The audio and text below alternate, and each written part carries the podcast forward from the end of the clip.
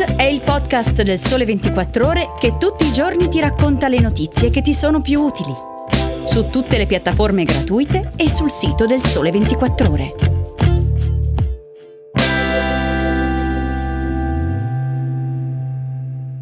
Buongiorno, io sono Angela Manganaro e questa è la puntata del 31 agosto di Start, il podcast quotidiano del Sole 24 Ore.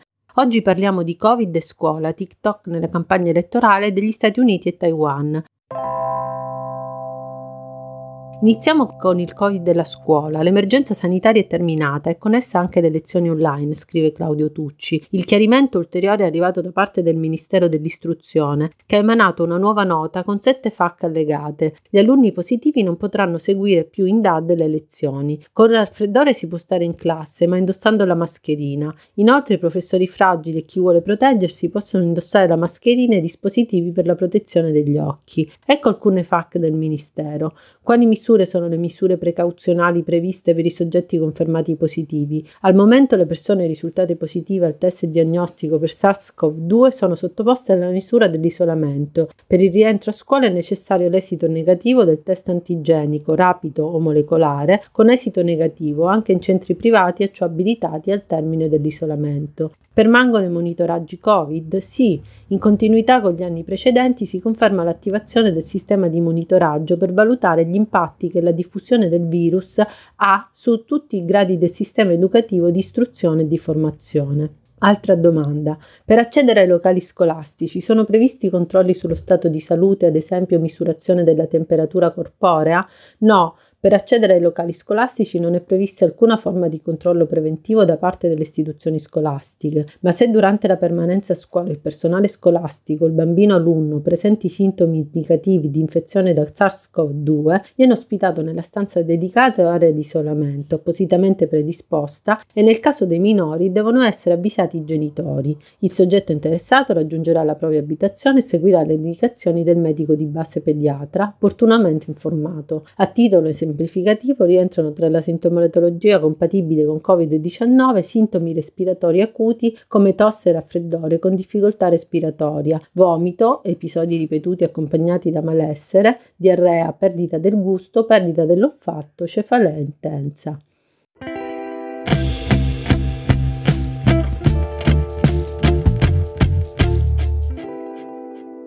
E adesso parliamo di social network e campagna elettorale. Il primo ad annunciare l'ingresso su TikTok è stato Carlo Calenda, poi nel weekend si è aggiunto anche Silvio Berlusconi. Sapevamo, scrive Luca Tremolada, che i politici amassero i social, ma mai come in queste elezioni la corsa alla generazione Z si è fatta così massiva e per certi versi scomposta. La piattaforma su cui si pubblicano brevi video, in genere piccole coreografie e consigli di bellezza o culinari, molto seguita dai giovanissimi, si sta affollando in questi giorni di campagna elettorale elettorale e di leader, di leader politici anche inaspettati e inattesi, quantomeno sotto il profilo anagrafico. Qualcuno si ricorderà quando Antonio Di Pietro 15 anni fa sbarcò su Second Life. Ecco, sembra che di essere tornati a quei tempi. Perché TikTok? Cambiano le regole di ingaggio, come aveva suggerito Calenda nel suo primo post, mettendo peraltro subito le mani avanti. 1. Io non so ballare, sembro un orso ubriaco. 2. Non posso dare consigli di make-up perché ho la pancia e sono brutto. L'avvertenza simpatica non gli ha però risparmiato critiche per un'operazione che è chiaramente elettorale. Più classico invece l'ingresso di Berlusconi, che sabato nel corso di un appuntamento elettorale a Ceglie Messapica ha annunciato via telefono il suo debutto su TikTok con contenuti dedicati a questo particolare mezzo di comunicazione, aggiungendo il futuro dell'informazione che passa attraverso la rete è già intorno a noi. Per questo ho deciso di fare dei social un canale privilegiato per dialogare con milioni di italiani. Curiosamente, il ROI elettorale, cioè il ritorno sull'investimento, per usare un termine finanziario, continua tremolada dell'impegno dei politici sui social, è ancora tutto da dimostrare. Se è vero che le ultime elezioni del 2018 meno del 55% degli under 35 è andato a votare, a questo giro in cui si prevede un tasso di astensione ancora più alto, il voto dei giovani rischia di essere ancora meno influente.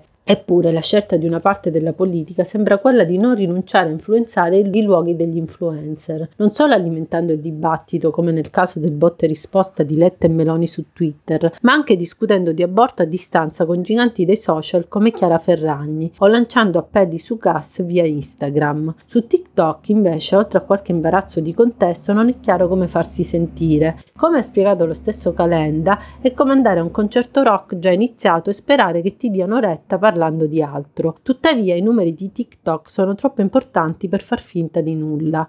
TikTok ad oggi conta un miliardo di utenti, sono in crescita del 45% rispetto al 2020. Gli italiani che hanno scaricato l'app nel 2021 erano 5,4 milioni. Come emerge da una ricerca del Pew Research Center, in sette anni il social network, proprietà della cinese ByteDance, ha scalato le classifiche diventando per la concorrenza il nemico da battere, esattamente come è accaduto in passato a Facebook. Per non essere travolti dalle polemiche su fake news e disinformazione che hanno colpito e affrontato raccontato Mark Zuckerberg, TikTok ha attivato un centro lezioni in app, uno spazio che ha l'obiettivo di aiutare chi interagisce con contenuti in materia elettorale ad attingere a fonti informazioni considerate affidabili, ad esempio informazioni sulle modalità di voto fornite da fonti istituzionali. A partire dai prossimi giorni, spiega una nota della società, verranno anche applicate specifiche etichette ai contenuti individuati come relativi alle elezioni politiche in Italia e a quelli proposti da account appartenenti a esponenti politici e partiti. Gli utenti, cliccando sulle etichette, avranno accesso diretto al centro in cui troveranno informazioni relative alle elezioni. In concomitanza della campagna elettorale italiana, TikTok ricorda che applica una policy che non consente annunci politici a pagamento, mentre le linee guida della community proibiscono contenuti che presentano disinformazione elettorale, abusi, comportamenti d'odio ed estremismo violento. Ciò avviene, puntualizza la piattaforma,